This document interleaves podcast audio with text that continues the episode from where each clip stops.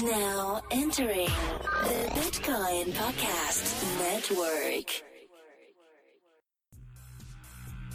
Welcome to Hashing It Out, a podcast where we talk to the tech innovators behind blockchain infrastructure and decentralized networks. We dive into the weeds to get at why and how people build this technology and the problems they face along the way. Come listen and learn from the best in the business so you can join their ranks.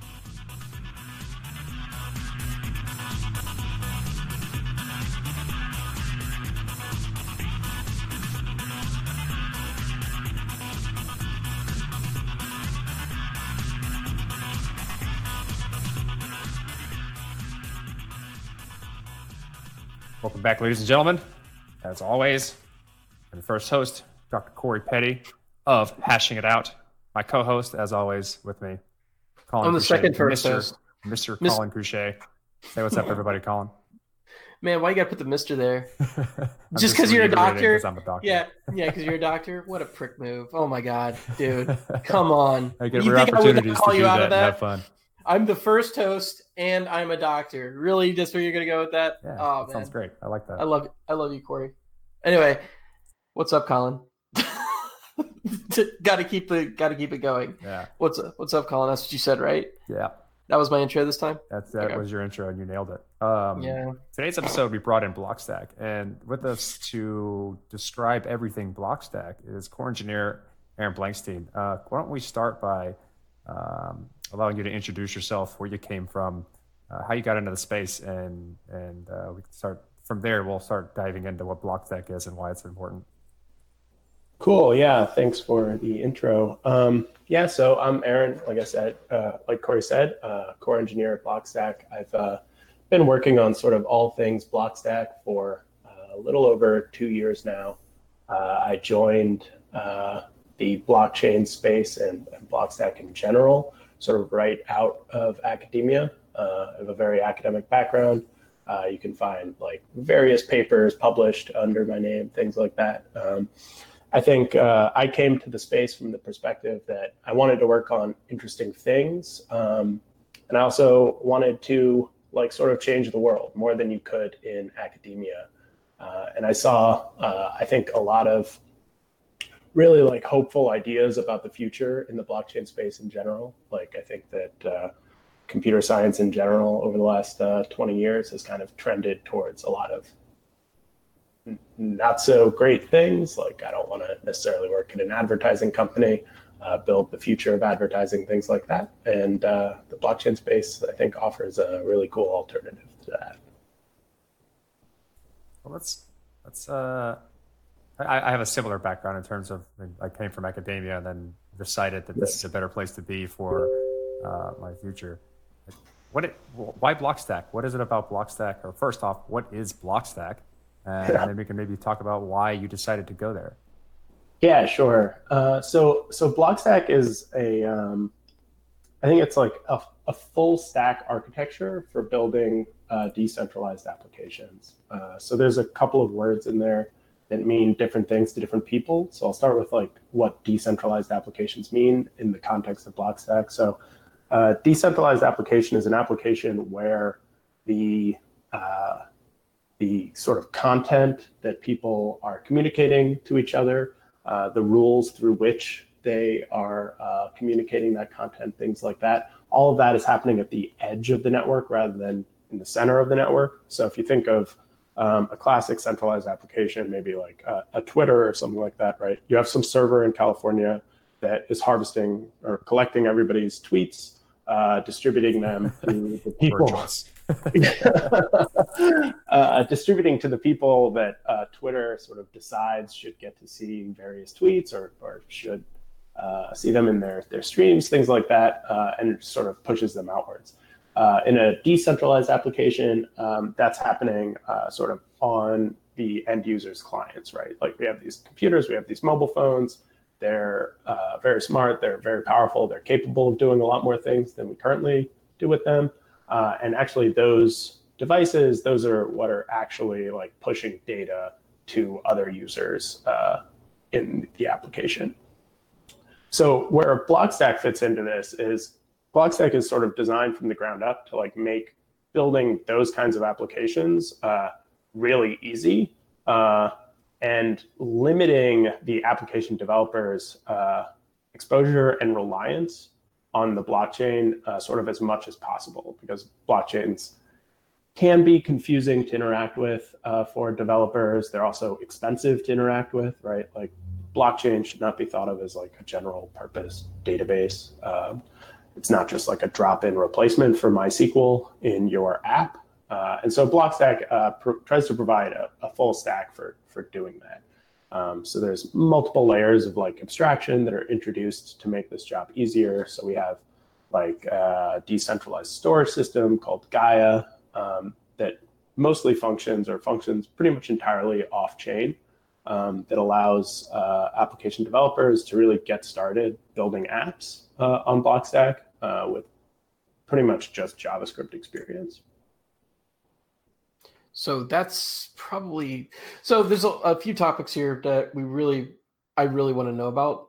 A Gaia is most certainly one of them, but I mean, like, I really want to know a lot about Gaia. Um, uh, but what uh, I think we should probably start with is, is what is the architecture of Block Blockstack? How does it sort of differentiate itself from, say, Ethereum? Yeah, sure. So I, I think that like if you look at uh, so I'll start by I guess uh, characterizing Ethereum at like a very high level. Uh, don't like pin me to this. I mean, Ethereum is probably a hundred different things to a hundred different people. But at like a very high level, if you look at like the original goal of Ethereum, right, it was to be like the world's computer. And so a lot of applications, when they're initially built on Ethereum, like the idea is that uh, you use the Ethereum blockchain to do almost all of the things that your app needs to do when sharing between different people, right? So you send someone a message, you know, somehow you sort of like relay that across the chain.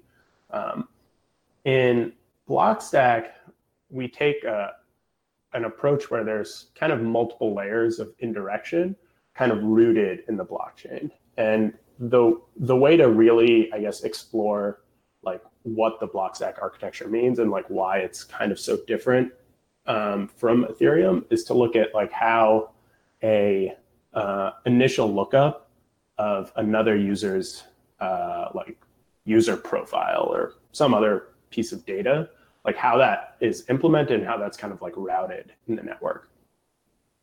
Um, so the way it starts, right, is if you have uh, your application and you say, okay, uh, I'm bob.id, uh, and I want to read uh, alice.id's profile.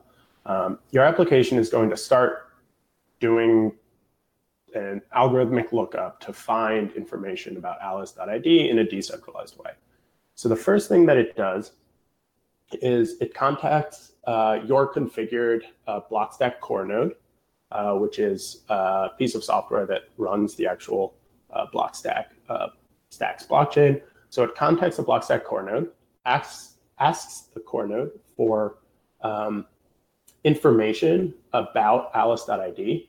Uh, it returns uh, a DNS zone file that indicates uh, inside of it a, gives a URL to a location on Gaia where you can find even more data about that user.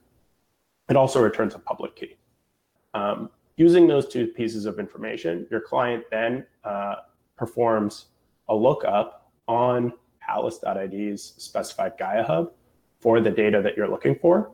And then it uh, confirms that that data was actually uh, written by Alice uh, by uh, verifying that it was signed by that given public key. Right? Yeah, and, and, this is kind of like a common paradigm in the way that I think distributed systems are currently built. Uh, you know, yeah. it, it's it's not that revolutionary in that standpoint. I think the thing that makes a decentralized app decentralized is the governance of it. And um, what differentiates Blockstack in terms of that? Does it, it, runs its own blockchain? I assume, correct? Like, what what is its trust sure. mechanism? What what what how how is how is consensus arrived on the block Blockstack network? How is data replicated across the network? In other words, like for Ethereum, everybody has to have at least a light client going on. And then even then, you're trusting like validators who have like the full node. Um, what is what is the what is the architecture of the trust and the governance mechanism behind behind Blockstack before we get into like identity management and you know decentralized file storage, your smart contract system, and your token? what is how is governance actually handled on this? Right. So what we have uh, today is basically the Stacks blockchain, which is resolving these identities to these pieces of information.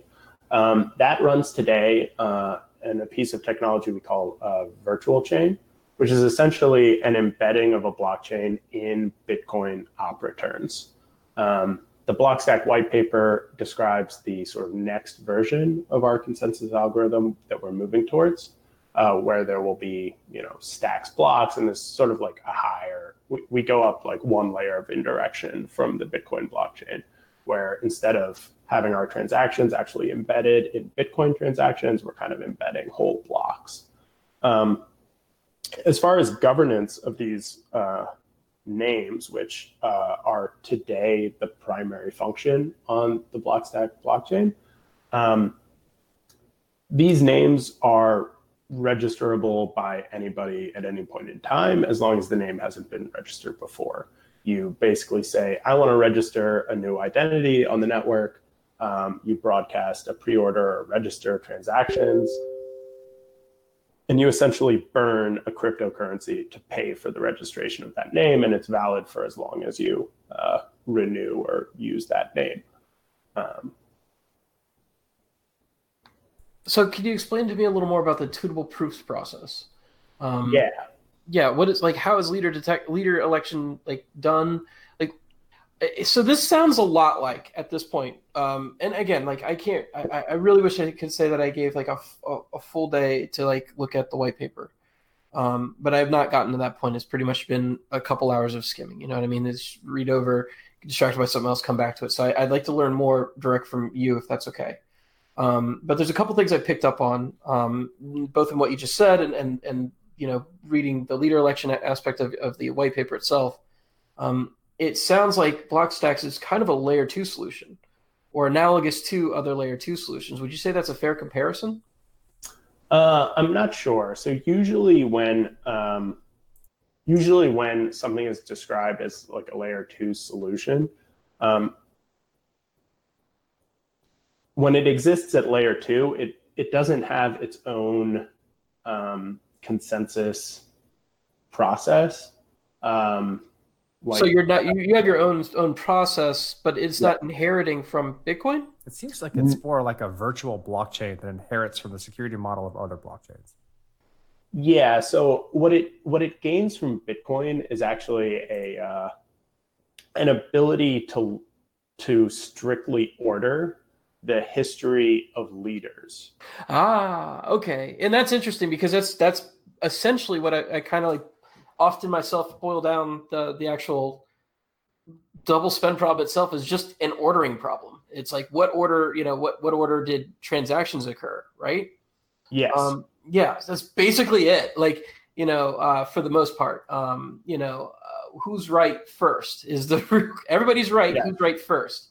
Um, and so you inherit that. So when, but then okay, so then that's kind of interesting. How if that person right i got to know more how just tell me about how that works. Yeah that doesn't yeah. seem to make sense right now. Okay yeah yeah so i think uh, I'll, I'll, start with i guess describing like what um, the sort of stacks blockchain v2 kind of like looks like if you just try to look at it as its own blockchain. So that the idea of the stacks blockchain v2 is that we want to have a blockchain that has open membership mining um, which means that like anybody can participate as what would be a miner, right? We do that with a system we call tunable proofs, which I can describe a little bit later. Um, but the basic way that the blockchain itself um, performs ordering and does block selection and then chain selection as well is that at any given point in time, known to the entire network, there's a single leader. So we do uh, leader election. Uh, this process happens through cryptographic sortition. Um, it's chosen using these tunable proofs.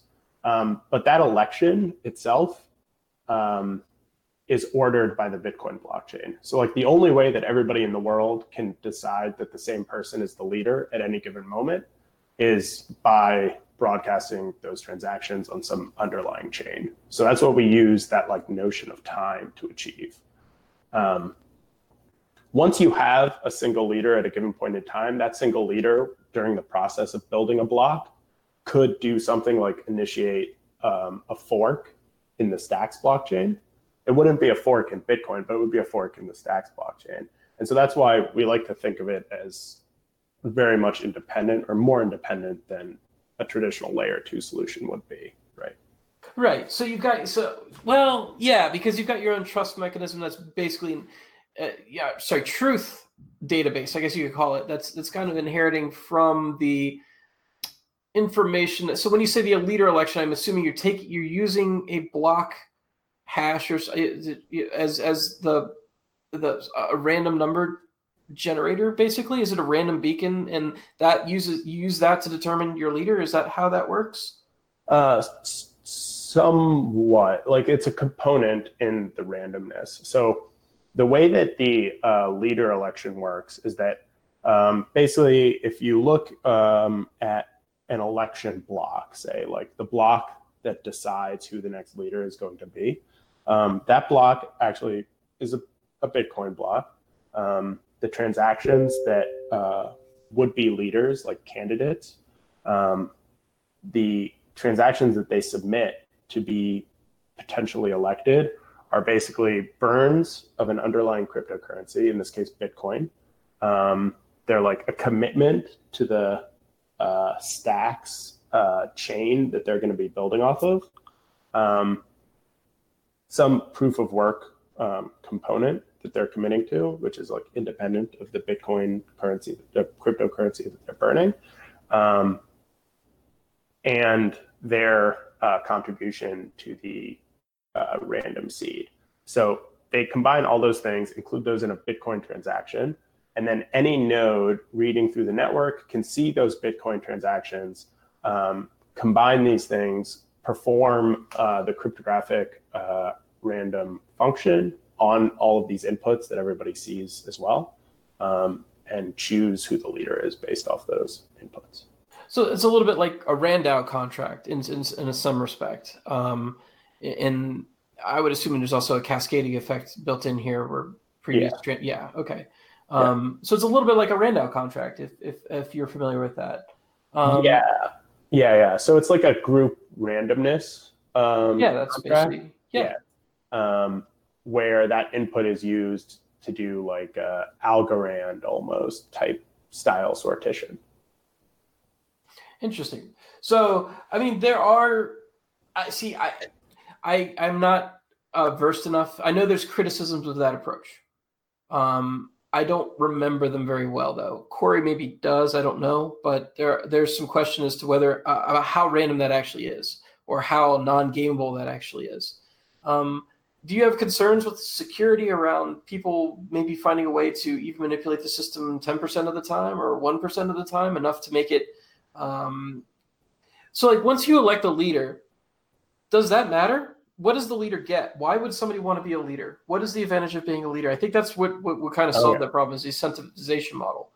Yeah. Um, yeah? Okay. Okay yeah so i think uh, there's there's kind of two two questions there maybe two points. I'll, I'll talk about maybe the first, which is about the gameability of the random number. So one of the inputs to the random number is um, the Bitcoin nonce or like Bitcoin block hash, whatever, of the current block.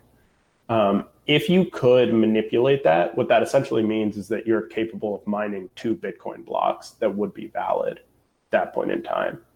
And, ah, so, okay. and so it would only be profitable to you to like try to do that gamingness uh, if uh, mining a stacks block, like becoming the leader for a stacks block, was worth more than mining a Bitcoin block. Yeah. So yeah. That, that's basically what it means. It's like what, yes. what, you, what you would need to do is do a withholding attack if you're a miner. And if you if you have a valid block and you have the nonce, and then see uh, what you can what you can do to manipulate on the Blockstack network uh, within within leaderboards. And if you can't become a leader based on that, then you discard it and do something else, which means that the cost or like the profitability of the Bitcoin block is worth less than becoming a leader in Blockstack. And so you're making a bet that that's never going to be the case. Right. So I guess that that parlays kind of nicely into the next point, which is what's the what do you what's the advantage of being a stacks leader? What do you get like what power do you have? So first of all, uh, the stacks leader is um, they're building basically the next block for the of stacks transactions. So you can collect things like transaction fees. You get like a mining reward. Um, you can also do chain selection on the stacks chain. So there is potentially a lot of value. Um, When you mean chain selection, you mean like forking rules or yeah, yeah, forking rules exactly. So you Mm. could initiate a fork if you're a leader, right? Similar to how a Bitcoin miner can always initiate a fork. Is there any way that the Blockstack architecture can force a leader? Um, not as designed. Interesting. So if you wanted to fork the block stacks, like upgrade the block stacks architecture, um, would you need forking for that, or do you have another process uh, for that kind of stuff? Um, would you happen to have to get a, a a sympathetic leader in order for a fork to occur? Yeah, as uh, currently designed, um, forks need participation from leaders. Interesting. Okay. Okay. So a sympathetic leader would elect a fork, and everybody else would decide whether or not to go with it. Is that correct? Yeah, exactly. So, um, you know, uh, nodes would have their own sort of chain selection rules, um, but if you're an honest leader, um, you would follow the chain selection rules of whatever the consensus uh, of the Blockstack core nodes was. And so what is what what is the let's just say a leader so first off bitcoin since you were you're you're inheriting your um your security model from or your not security model i don't think it's the right word uh what would be the right word? Security just Yeah. So From- uh, from bitcoin it's a 10 minute block time you Yes. know and a 60 minute confirmation time nonetheless you know um which i don't know if that would actually impact or not uh unless you're like only looking at the leading edge of that six six confirmations um which would make sense but you can't because you need to register them ahead of time so like how quickly can this system actually elect leaders in the event of a bad leader Yeah, so leader election is a once every Bitcoin block kind of process. So yeah, there's a delay in leader selection. Uh, leaders can only fork like uh, the chain length rules are basically governed by the number of epochs, is what we call them, different tenures of leaders, basically. Um, so like the default chain selection is to say uh, the best chain is the one with the most number of epochs. Um, so a bad leader can't can only do like one block's worth of damage in a 10 minute period, uh, if that makes sense. Um, but do they actually do damage or is there a way for the network to know that and do a second leader election um, so there is a way to know that, right? Because you will witness. Yeah, literally everybody will see it, but the, the network has to flow. Things have to go in, things have to come out. Just because somebody's being a douche doesn't mean that we have the, the the you know business can't can't stop working. So, what is a contingency in the event that a um, a leader is um, behaving maliciously or at least in not good faith? Uh, well, so I guess it depends on how poorly they're behaving. So if they're behaving so poorly as they actually like violate just like correctness rules of the blockchain, um, you know, they they attempt like obvious double spends, things like that. Um, their leader uh, candidacy is actually just like nullified, and you can move on to a different leader immediately, right? Because it's witnessable to everybody in the network, and everybody can kind of agree very trivially that this beha- leader is behaving poorly. Um, if instead they're trying to initiate like a deep reorganization or something like that, um, things like the inherent slowness of leader election and our chain selection rule um, make it take a very long time for somebody to do a deep reorg, right? Like if you want to do a, a reorg of like 20 leader blocks or something, that means it's going to take at least 20 Bitcoin blocks of you winning um, to be able to initiate the reorg. Um, however, if uh, you elect a leader, this leader is doing really bad things, they're trying to initiate the reorg, things like that. Um, the network in the following block uh, will be attempting to elect an honest leader at that point, right? Um, it's like competing, I guess, against a dishonest Bitcoin miner in that sense. Yeah, but I, I think it's so. I mean, yeah, the network can notice, but what do, what can they do about it? Is I don't. Maybe you did mention that, but I didn't pick up on it. Oh well, I mean, the idea is that you you try to elect an honest leader in the next election. So that means for 10 minutes you've been griefed? Yeah. Oof. Um, is is that on the what what is the proposed solution for that? Because that's a long time for a network to kind of deal with a griefing scenario, isn't it? Or is the or, or am I overestimating the impacts of this? Um, well, I think that it's kind of that's the price you pay on some level of having an actual open membership mining pool, right? There's a reasonable, Yeah. it's a reasonable justification. I'm kind of curious, like, if the if the consensus mechanism works, and this is and this is stable, what are people putting on the blockchain? What's what's what's the reason for the blockchain itself?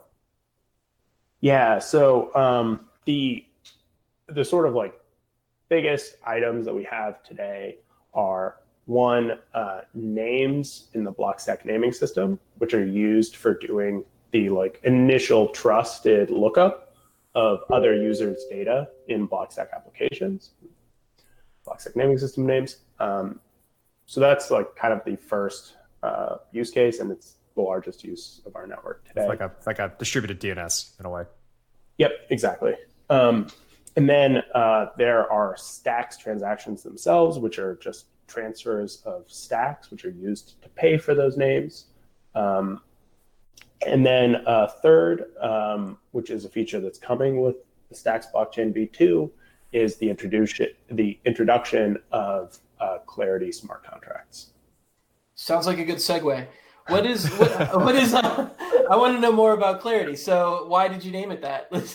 Or what are Yeah. smart, what, what are smart contracts? Because we first? sure could use a lot of clarity in the smart contract world. What, what are point. what are what are smart contracts in the Blockstack viewpoint as well, and then why clarity or what is clarity and why did you choose it? Yeah. So uh, I'll start with uh, how we see smart contracts. So I think that the the general idea behind uh, smart contracts on the Stacks blockchain is that we believe that like in the space in general, um, people have yet to really discover like I guess the killer use case for um, blockchains, right? Like certainly within the broader world, right? blockchains have not yet found like a use where you say, okay, this is like an irreplaceable use. Like if this disappeared, like I would not be able to function at the same level tomorrow, right? Um, and so because of that, like we want there to be a mechanism for um, people to extend the functionality of our blockchain without requiring a hard fork, without requiring reprogramming um, our core node software, things like that. Uh, and so smart contracts uh, add some level of programmability to the blockchain. So I noticed that you built things in like static analysis and that kind of stuff, like right into the core core of the language. But I haven't Yeah. gotten deep deep enough into to what the language was yet to actually see if it has some core features we've been talking about on the program lately. One of them being like formal verification. Is this a Turing complete language? And if not, can it be formally verified? Are these what is what is the concern about people? Uh, what is like the scalability? Ah, I see. Smart contracting language query, clarity that is a non-Turing complete interpreted language. Okay, cool. I see it now. Yeah. Um, so, yeah, are you integrating things like formal verification into your system? Uh, is uh, you know we've we've had a lot of people lately say you know Turing complete smart contracts are not the way to go, including like Kadena was on our program recent uh, Yep. recently to talk about Pact, um, and it seems like a very very strong argument. Um, what what uh what is the clarity language like? Um, Yep. What can it do? What can it do? And why can't it do that stuff? Yeah, so I would say uh, it, at the most superficial level, uh, Clarity is a Lisp-like language. Um, uh, we could go into, I guess, some detail around like why a Lisp variant was chosen. Um, but I mean, basically, we wanted to deliver something like a functional programming language because they're much more declarative of like program intent, things like that, than uh, uh, normal programming language. Um, wanted to deliver a functional programming language, and Lisp variants have sort of minimal requirements from the actual interpreter, right? Like a Lisp language is like you're basically writing an abstract syntax tree as a programmer. Um, oh wait, um, so that's like kind of most superficially, but uh, the two like key design decisions that we made, I think, about uh, Clarity are one that we wanted a Turing incomplete language. Um, what Turing incomplete means in our um, scenario is that like any given uh, transaction that you ever issue, like any single transaction defined in your smart contract, uh, is itself Turing incomplete. Um, it can't do things like uh, recurse. There's no uh, dynamic invocation. Um, there's no ability to like um, iterate over arbitrary lists. You can't scan a database, um, things like that. So all of our data interfaces, they're they look much more like interactions with a key value store rather than interactions with a SQL database. You have stronger guarantees that it will halt. Well, you have guarantees that it will halt. Yes. Uh, so it will uh, any program will definitely halt. Um, you can also uh, in Clarity statically analyze the uh, runtime um, and memory usage for any program, um, which is a really key feature uh, for uh, an open blockchain because you want to be able to assign transaction costs to transactions issued on the blockchain, but you don't want to necessarily build in an abort mechanism like you have to in Ethereum, where like you know you're paying you you set some gas limit and then you have a gas fee. It's like kind of a confusing computation model that you have to deal with because you can't know a priori, a priori uh, exactly how much a transaction is going to cost you. These smart contracts are embedded into the blockchain, correct?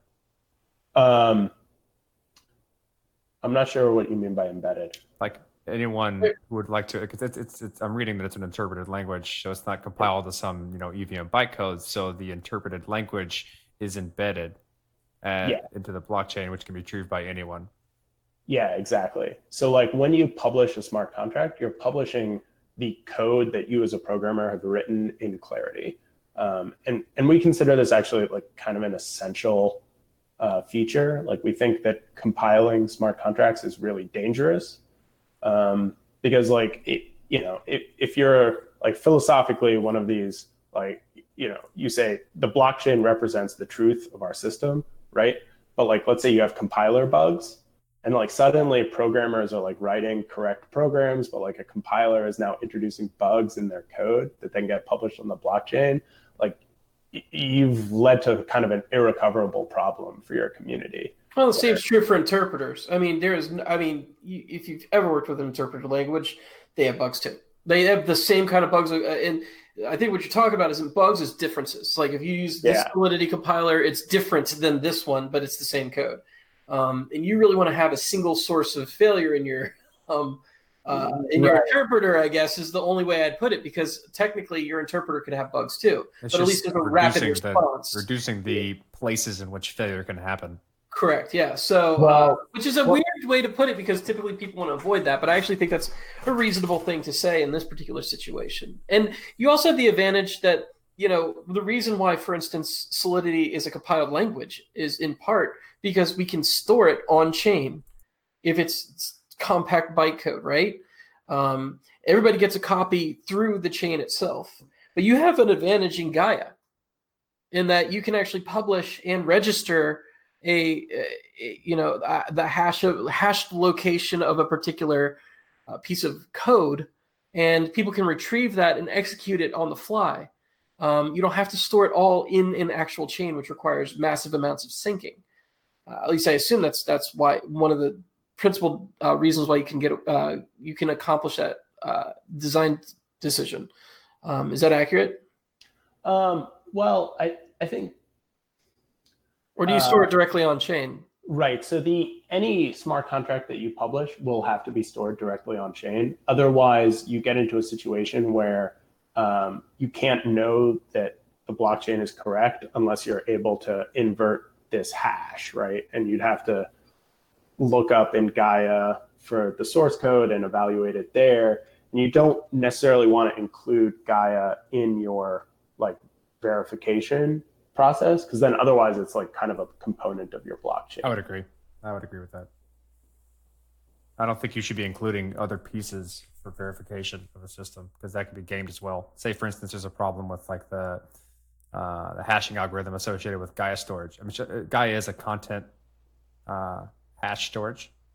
No, it's um, it's it's actually like uh, almost like a disk, like a file name mapped to. Okay, well then, So- that makes it even even, even more different in terms of like how you can manipulate that type of stuff. So you want this, you want the source code for a smart contract because it needs to be uh, immutable in some in, in a lot of ways to be on the blockchain itself because that's what's providing you immutability. Yes. Um, though I would say that like with the like the whole design architecture of Blockstack, like we imagine most applications will not require like heavy, elaborate smart contracting.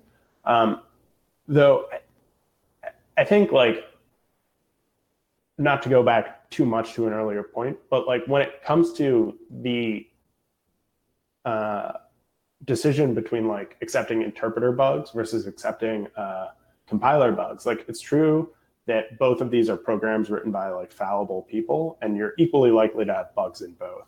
Um, the reason that we think interpreter bugs are so much better is that you have to think about like how contentious a potential fixing hard fork would be, right? So if you have an interpreter bug, like that means that your blockchain code itself is faulty, right? Like you ship a patch, you initiate a VM hard is bad. fork. right? Like your VM is bad, right? Like everybody in the network can kind of agree that like the stuff that's being broadcast on the blockchain is okay, but like the verification process is not okay, right? If you have a compiler bug, you don't have that property because the EVM code that's being broadcast is being executed correctly. So it's a it's a it's a problem in the translation from human readable to VM code, uh, which is which is way more dubious than the VM code. Yeah, exactly. And it's actually like, you know, doing the reverse process, right? Like if you said, okay, there was a bug in our compiler, like everybody send us your source code and we'll like figure out what the actual true bytecode was supposed to be and we'll try to like resolve it.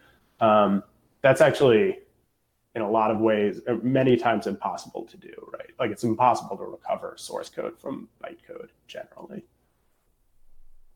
Well, actually, the way most of the static analyzers do it now is they take the like they take the Solidity source code, compile it to EVM, and then they they they basically reverse engineer it, um, knowing what the EVM actually does, and then compare what that what that intermediate language is compared to the source code to see if it's doing what it's supposed to.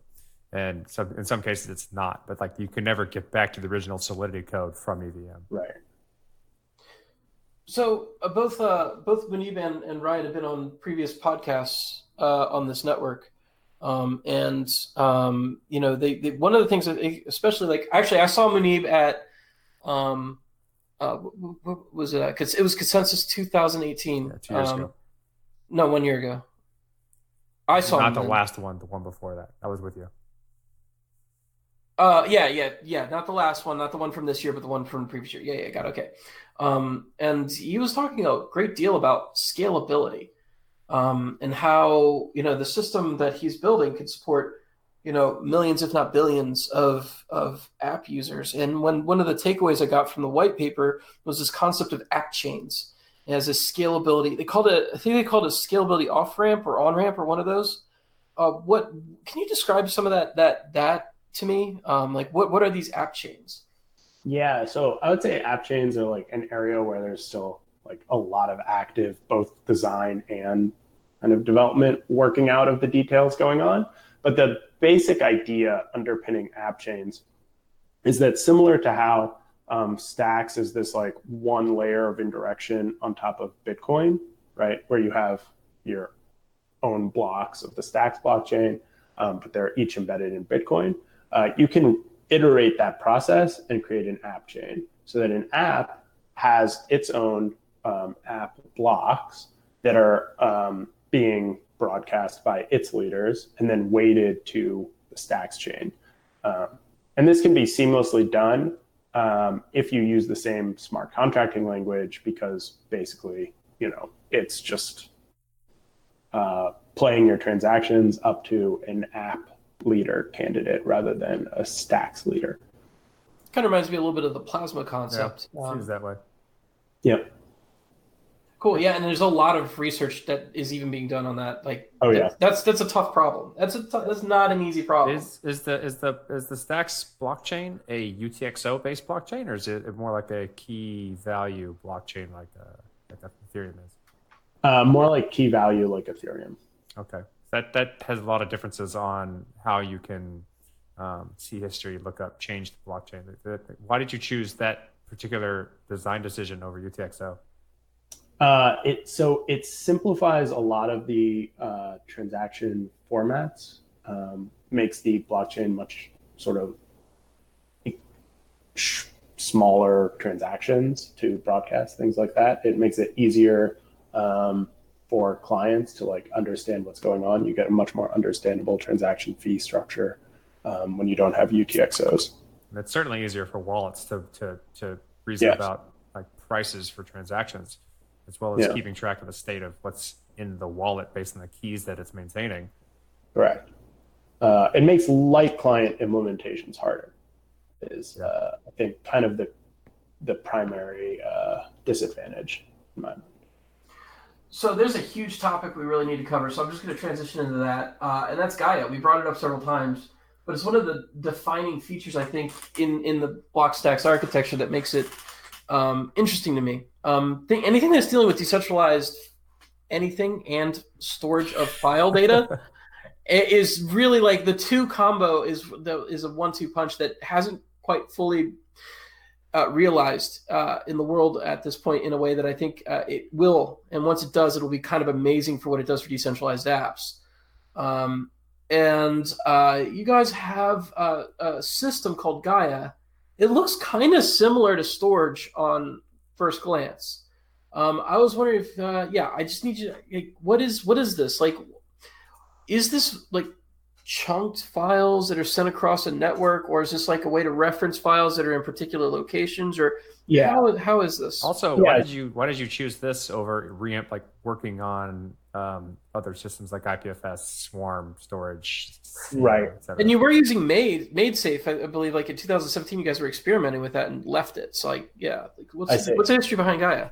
Okay, yeah. So I would say that like the the like interesting thing about Gaia, or the thing that differentiates it from other decentralized storage systems, is that Gaia is it's more accurately described as like user centric storage rather than decentralized storage. So like we took the view that with Gaia, the important thing for applications and for users is that they're specifying where their data is stored, right?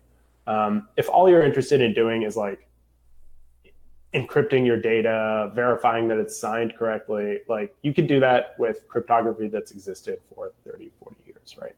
Um, the thing that's actually like tricky in decentralized applications is like specifying where data lives, right? Otherwise, you're just like trusting an app developer to do it.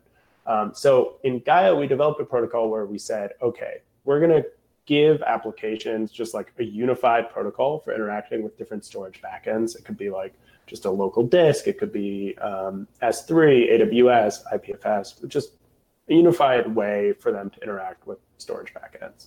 Um, and then users will like embed in their like usernames, which are controlled by them on the Stacks blockchain.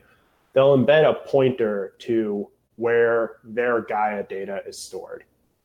So when the uh, application is like running on your computer, it looks up your pointer.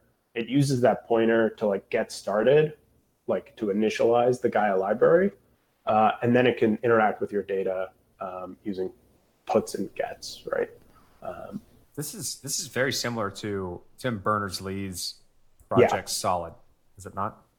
Yeah, it's super similar to Solid. Um, I think that like uh, they were both kind of designed at uh, similar times. I think maybe uh, the Gaia protocol as it exists today was kind of like hammered out around a year and a half ago, almost two years ago, maybe.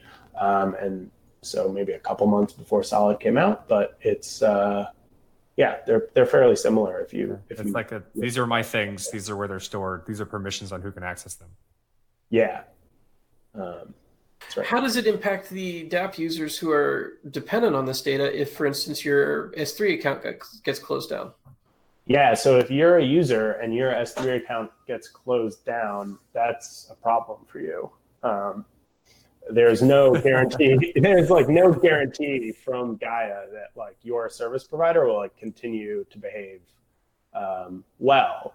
Um, but like, there's kind of two things I would say there. So like, one is that uh, the relationship that people have with S3 is like far and away better than the relationship that any user has with Twitter, right? Like I or enter IPFS into for that matter. Or IPFS. Like I enter into a data contract with Amazon when I sign up for an S3 account, right? Uh, that's like not really what's happening with Twitter, right? Like when I sign up for Twitter, like uh, Twitter initializes, I, I enter into an end user agreement with Twitter, which is a horrible thing. Um, so that's like kind of point one.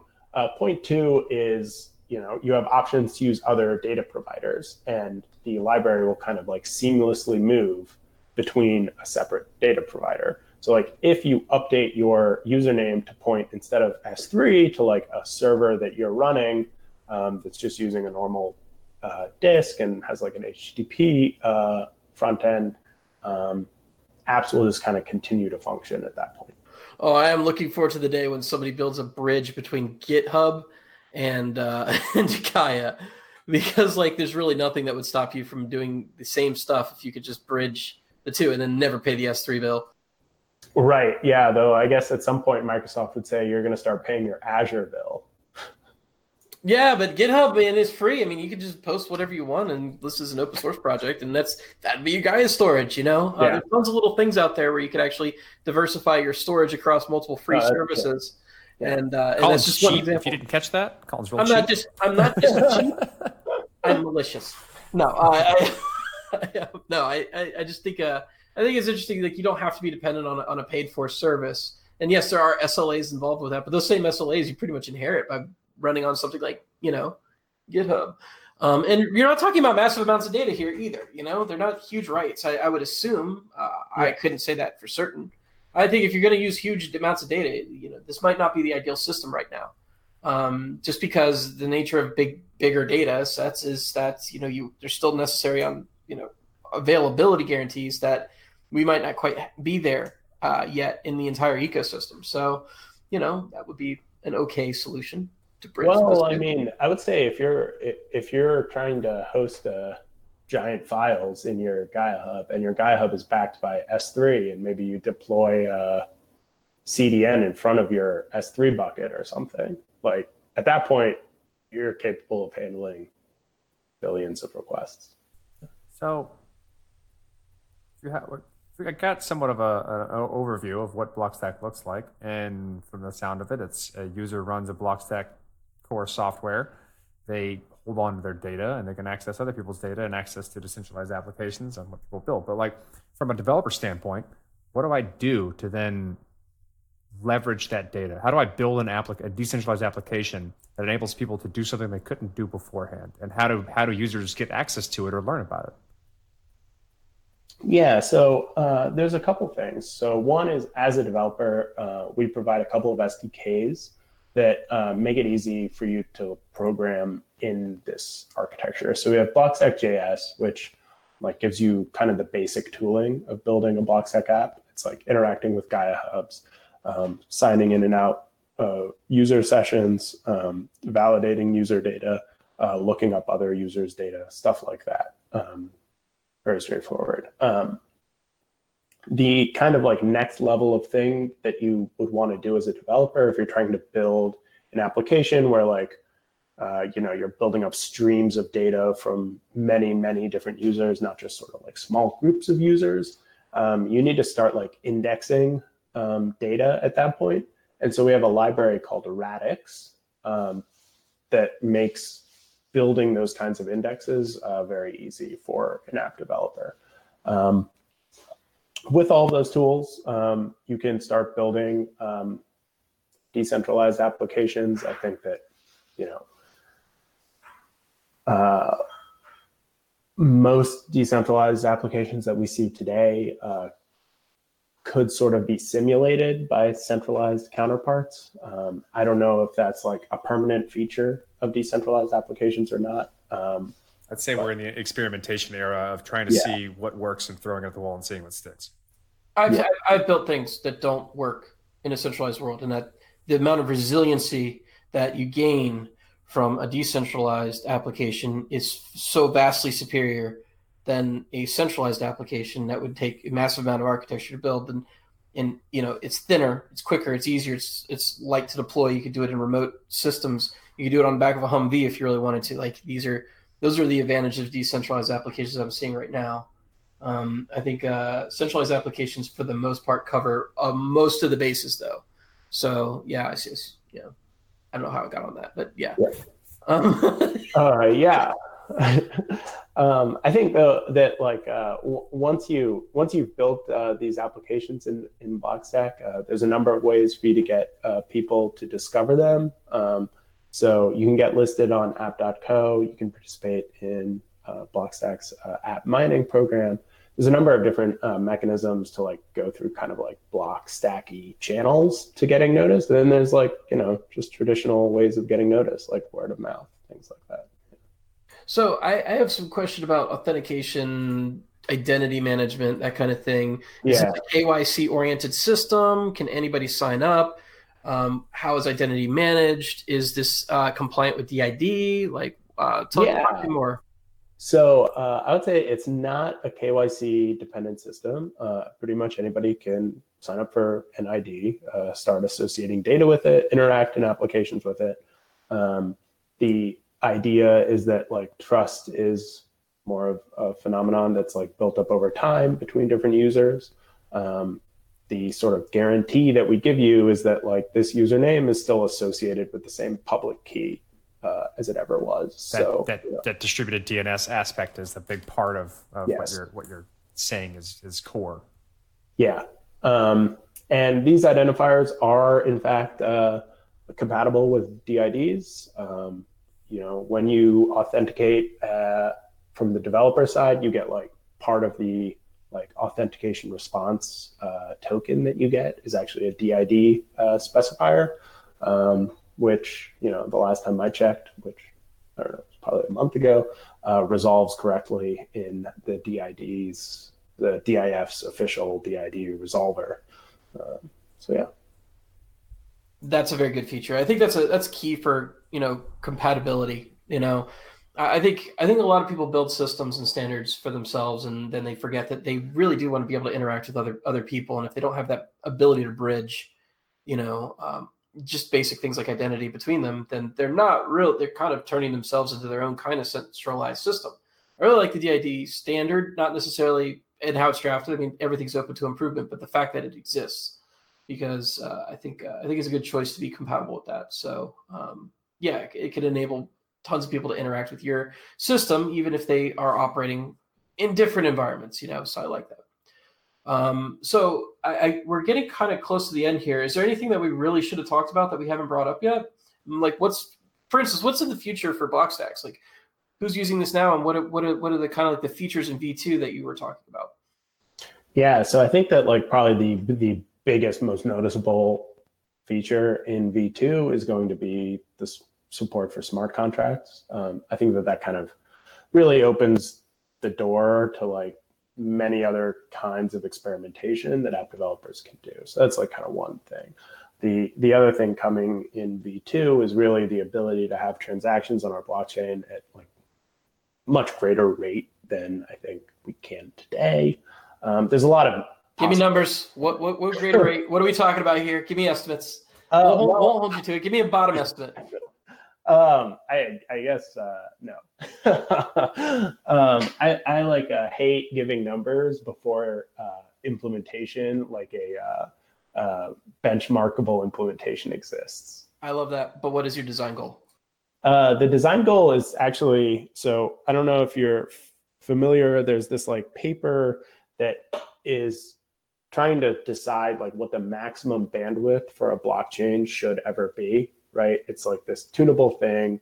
Uh, and they try to use like the heterogeneity of the broad internet as um, the parameter there. Cause like you want it to be the case that like somebody in a poorly connected region of the internet can sync with your blockchain, right? Uh, and for them, they say that the maximum such number is like four megabytes uh, every 10 minutes, uh, which is very low compared yeah. to what a lot of blockchains uh, out there are kind of implementing, which um, gives you kind of pause. Yeah, it does. Oh, it's difficult, but like in, in dire situations, you can offload a little bit of that trustlessness to someone to then feed that information to you. In, in, in a, you mean like Cloudflare? Specification. Like Cloudflare?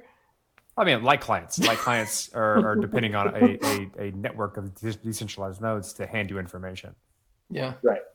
Um, yeah, I think like ultimately uh, something that I think everyone in the blockchain space is going to at some point come to terms with is that we're we're all playing with the same uh, physical limitations, right? Like the internet is what it is kind of today. None of us are starting uh, infrastructure. Like none of us are laying down new fiber. Yeah. To support our block. We all got to run through the same pipes or yeah. series of tubes. Yes. um, so I think at that point it becomes a trade-off of like how how decentralized you actually want to be. Do you like really want it to be the case that people in kind of the far corners of the internet can sync with your blockchain, or are you willing to balance that um, against some other desire of like moving a lot more data through your blockchain? So, what's the coolest DApp you've seen so far on the uh, Blockstack system? Oh man, I hate to play favorites. Uh, Give us a top ten BuzzFeed list. top ten BuzzFeed. So I would say uh, I I like um, uh, I like using Graphite Docs um, a lot. It it fills like a need in my day to day, which is that like I like editing documents, but like every time I use Google Docs, uh, I feel like I should be doing something a little bit better. Um, and so Graphite kind of scratches that itch for me very nicely. Um, yeah. yeah, that's a big one. It's definitely a big one. I mean, we use it. I, I, work for Status, and we use Google Docs, and they're actively looking for a way to get away from it. Yeah. Maybe Graphite's the answer. yeah. Microsoft Word. oh no, collaboration is a big deal, right? Comment, Wait, collaboration and commenting is a, is a very big deal. It's both. Yeah, but that's all online now. Microsoft has made all that stuff online. Still, anyway, like, yeah, I get it. I, am just being, I'm just being snarky. Don't. don't I, I get it entirely. Yes. I'm, I'm, perfectly on board. Um, yeah, no, that's great. So, so uh, what's what else in the space has got you excited? Uh, uh, you know, obviously you work for Blockstacks, but what are you, what are you looking at personally as a as a researcher in this field, as a developer and engineer? What what what has got you excited in the decentralization space? Um, so I think that it's uh, really a lot of so one of the really fascinating thing that's fascinating things that's happening in the space is that people are starting to play a lot around uh, play around a lot with essentially domain specific languages but languages right um, and that's a very interesting thing to me because like people haven't played around with programming languages like this uh, in a very long time. I, I, think probably if if you look at like AI researchers, maybe in the 80s was probably the last time people really played around uh, this much with like how far they can push domain specific languages. Um, so I'd say that's that's really awesome. That's cool. I love following the progress of everybody everybody's programming languages. It's super cool. Um, I think there's a lot of interesting stuff going on around with um, sort of advances on uh, just sort of general purpose PBFT, uh, uh, Byzantine fault tolerant uh, uh, protocols. Um, you know, people are just like digging up old papers and saying like, well, can we like, how much can we like squeak the performance yeah. out of it? Which uh, I kind of like uh, uh, love just from like a fascinating to look at kind of thing. It's like it, it reminds me of like hot rod enthusiasts, where like people are like taking an engine that basically works and they're trying to see like how far they can push it before everything explodes. Cosmos in a nutshell. Yeah. Yeah, let's uh how can people like learn more about what Blockstack's doing? How can they reach out? How can they where where, where do they go to do that? How do yeah. you start working on this stuff? Yeah, so uh, there's there's probably like two key landing pages for you. So like one is blockstack.org, our front page. Um, a lot of info there. Um, the other thing is I would say if you're a developer, check out docs, D-O-C-S, docs.blockstack.org. Um, it's our documentation landing page. Uh, it's it's pretty great. Um, I think we we do a pretty good job with documentation. We have a bunch of tutorials walking through building your first um, decentralized application. We also have a tutorial for people getting started with like playing around with like local versions of smart contracts so that people can start programming programming in clarity even if it's not today supported by our blockchain they can at least start playing around with the language uh, yeah cool thanks a lot man i really appreciate you coming on it's uh, it's been very enlightening yeah i've enjoyed the conversation thank you all all right, guys. Uh, for the listeners out there, if you do enjoyed this, hit the like button, hit subscribe, share with all your friends. Uh, go to our donate link at the bottom of the description and give us a bunch of money so we can keep doing this. Uh, other than that, we appreciate you coming on, and I look forward to seeing Blockstack keep growing. Cool. Thank you so much.